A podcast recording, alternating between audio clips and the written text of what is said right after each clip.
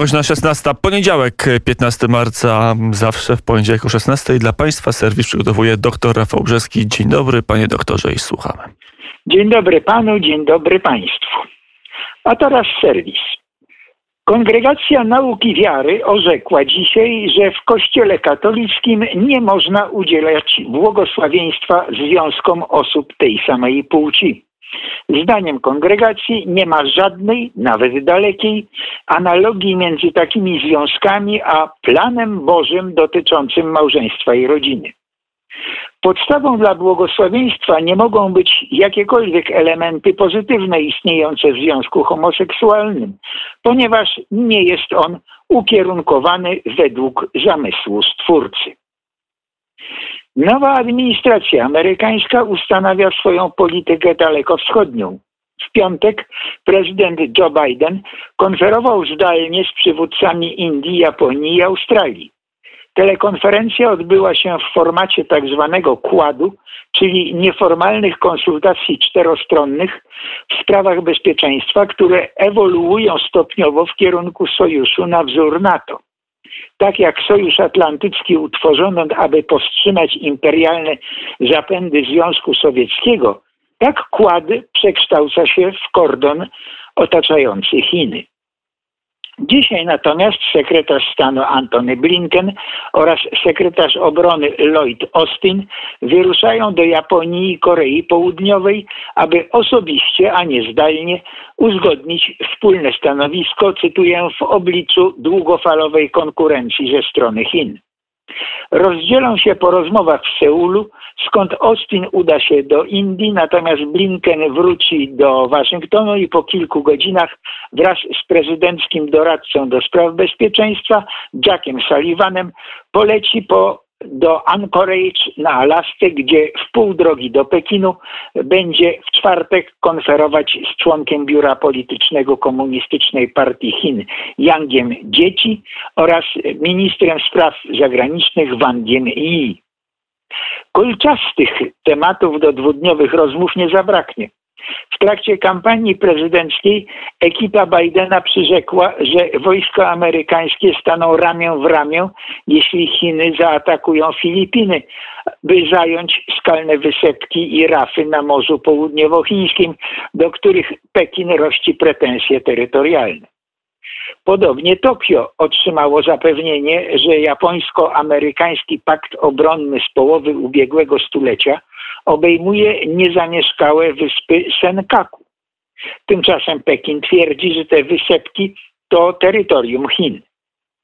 Sekretarz stanu Blinken krótko przed objęciem stanowiska uznał brutalne traktowanie wyznających islam Ujgurów za.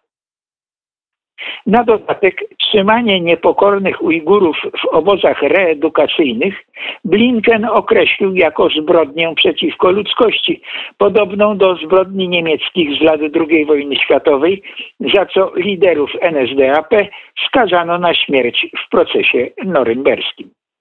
Do tej listy kolczastych tematów należy dodać Tajwan, tłamszenie przez Pekin resztek demokracji w Hongkongu, ataki hakerskie, wykradanie tajemnic technologicznych, potajemną indoktrynację oraz pranie mózgów studentom i młodzieży szkolnej w instytutach Konfucjusza itd.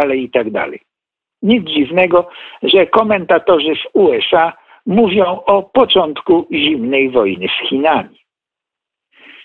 Zachód tylko dlatego nie decyduje się na kroki agresywne wobec Rosji, ponieważ zbudowaliśmy wiarygodny system obronny, który uniemożliwia otwarty atak, zapewniła rzeczniczka Ministerstwa Spraw Zagranicznych Maria Zacharowa w programie Niedzielny Wieczór rządowego kanału telewizyjnego Rosja 1. Według Zacharowej Rosja zbudowała w ostatnich latach systemy obronne zdolne do udaremnienia każdego ataku. Państwa zachodnie doskonale o tym wiedzą, tłumaczyła rzeczniczka rosyjskiego MSZ, i dlatego uciekają się do brudnych gier w sferze informacyjnej, do blokowania kanałów informacyjnych i programów dokumentarnych. Zachód tworzy w sieci monopole, za którymi stoją Waszyngton, NATO i Bruksela, mówiła Zacharowa, a te monopole kierują się wyłącznie własnymi interesami i przesłankami politycznymi, bez oglądania się na reguły uczciwej konkurencji. Dlatego Rosja przygotowuje pakiet ustaw i rozporządzeń, które będą chronić rosyjskich dziennikarzy, rosyjskie media i rosyjskich obywateli, podsumowała Zacharowa, nie precyzując szczegółów planowanych przepisów regulujących rosyjski internet.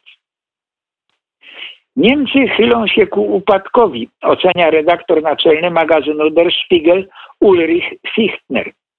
Jego zdaniem państwo jest dysfunkcjonalne, a społeczeństwo zastygłe w dobrobycie.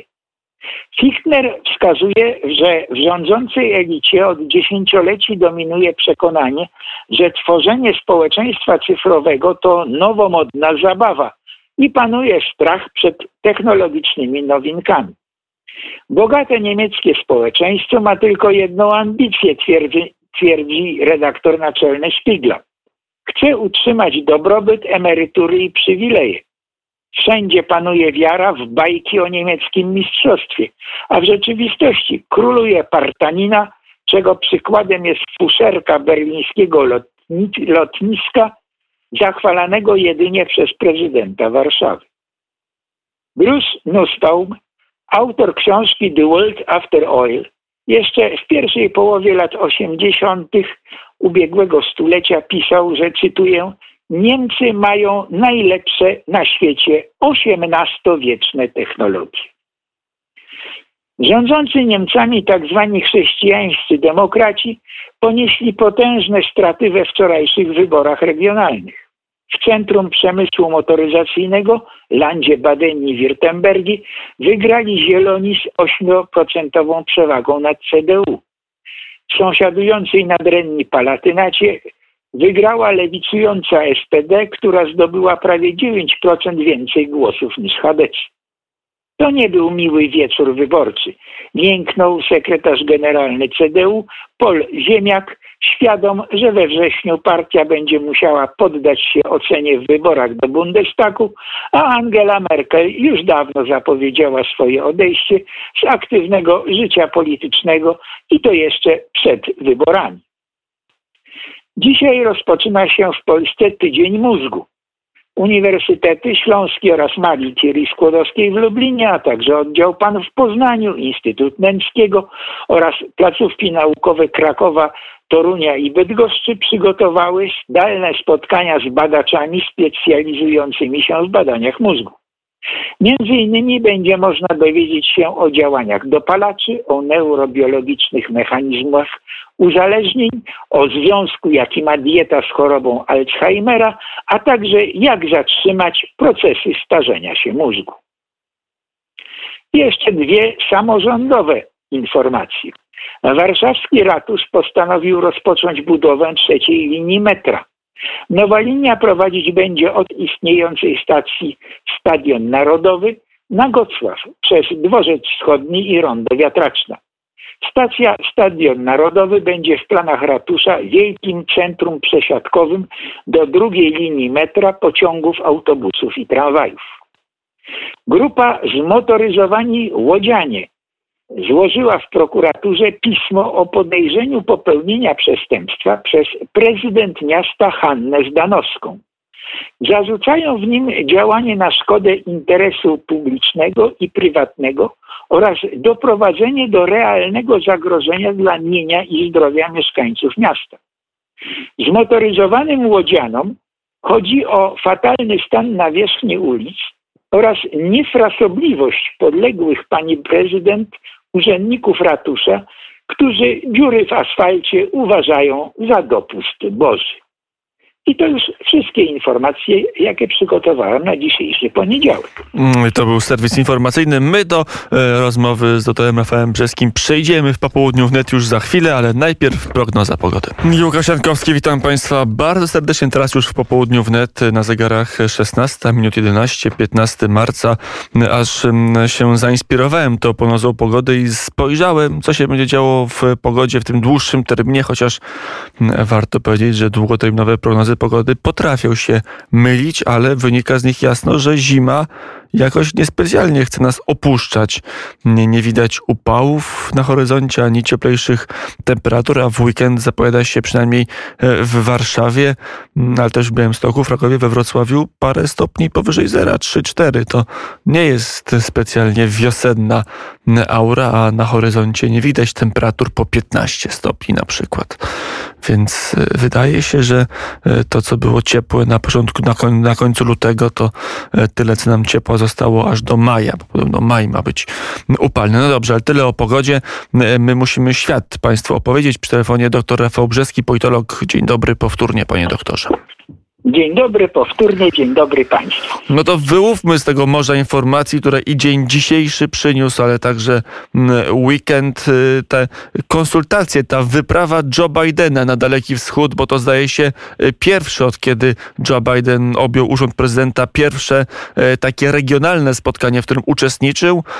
Jakie są efekty, jak na tym polu, które bardzo mocno Donald Trump zarysował, czyli polu konfliktu między Waszyngtonem a Pekinem, jak się odnajduje Joe Biden? No więc Joe Biden, wszystko wskazuje, że działa pod hasłem Ameryka wróciła. To znaczy już nie ma żadnych wymagań w stosunku do jak to się mówi, niedaleko wschodnich, bo to jest błąd. To w obecnej nowomowie to się nazywa Indo-Pacyficznym. Jak zwał, tak zwał, chodzi o Chiny. Wszystko jedno, w każdym razie chodzi o tak, zamiast to azjopacyficzne albo indopacyficzne zapewnienia. I chodzi o budowę kordonu bezpieczeństwa, który by otoczył przynajmniej od wschodniej strony Chiny. I w związku z czym stąd te podróże i rozmowy z Japonią, kolejno patrząc, poniżej tam to jest Tajwan, później jest Filipiny, a później jest Australia. Wszystkie kraje, które mają stanowić, jak rozumiem, wsparcie dla Waszyngtonu w sporze, albo nawet w wojnie handlowej z Chinami. To jest w obie strony, dlatego że to w dużej mierze jest wojskowo-militarno-bezpieczeństwa, szeroko pojętego bezpieczeństwa. Dlatego, że w stosunku do trzech partnerów tutaj, to znaczy Japonii, Tajwanu i w stosunku do Filipin, to Chiny mają roszczenia terytorialne. Chodzi o drobne wysepki, ale na tych drobnych wysepkach Chińczycy, jak już wykazali, potrafią zbudować, tak powiem, nawet rafę koralową potrafią podnieść, obetonować, zrobić poważną i zbudować lotnisko i bazę wojskową. W związku z czym to nie jest takie śmieszne. To zaczyna być po prostu poważnym zagrożeniem i każda wysepka i rafa koralowa liczy się w tej rozgrywce. I w związku z czym Amerykanie, konkretnie prezydent Biden i szef Departamentu Stanu Blinken obiecują, a także szef Pentagonu Austin, w tych rozmowach obiecują partnerom, że ich wesprą. Zresztą dzisiaj jest taka dosłownie przed paru godzin informacja Ministerstwa Obrony Tajwanu, które to ministerstwo powiadomiło, że planuje budowę systemu obrony przeciwko chińskim pociskom balistycznym i to mają być takie pociski, system obronny na bardzo dużych wysokościach. Oczywiście budowa tego systemu będzie przy współpracy ze Stanami Zjednoczonymi. Natomiast w Waszyngtonie podano, że Stany Zjednoczone planują też rozmieścić precyzyjne pociski antybalistyczne, tworząc z nich, z tych rozmieszczonych, łańcuch pierwszych wysp, to znaczy takich wysp, które są najbliżej Chin. I ten łańcuch ma być ogłosić gotowość operacyjną w przyszłym roku już. Czyli to jest program zakrojony na miesiące raczej niż na lata i nie w sferze dyskusji, a w sferze realizacji. Teraz jest co dalej? Dalej to jest w tych sporach między Waszyngtonem i konkretnie administracją Bidena w tej chwili, a Chinami, to jest cały szereg spraw, które już poruszyła nowa administracja, chociaż one zostały niejako ogłoszone pod hasłem resetujemy politykę naszego poprzednika, czyli Donalda Trumpa. No co z tego, że hasło jest resetujemy, skoro tu chodzi właśnie o Ujgurów, tu chodzi, powtórzono, że będą sankcje i nakładane ze względu na naruszanie praw człowieka. To samo jeśli chodzi o Hongkong i tam likwidację resztek demokracji. To samo jeśli chodzi właśnie o te wszystkie wysepki, rapy koralowe i tak dalej. Także w sumie i w sferze retoryki, dlatego że przecież tak jak mówiłem w wiadomościach Blinken w kwestiach Ujgurów to porównał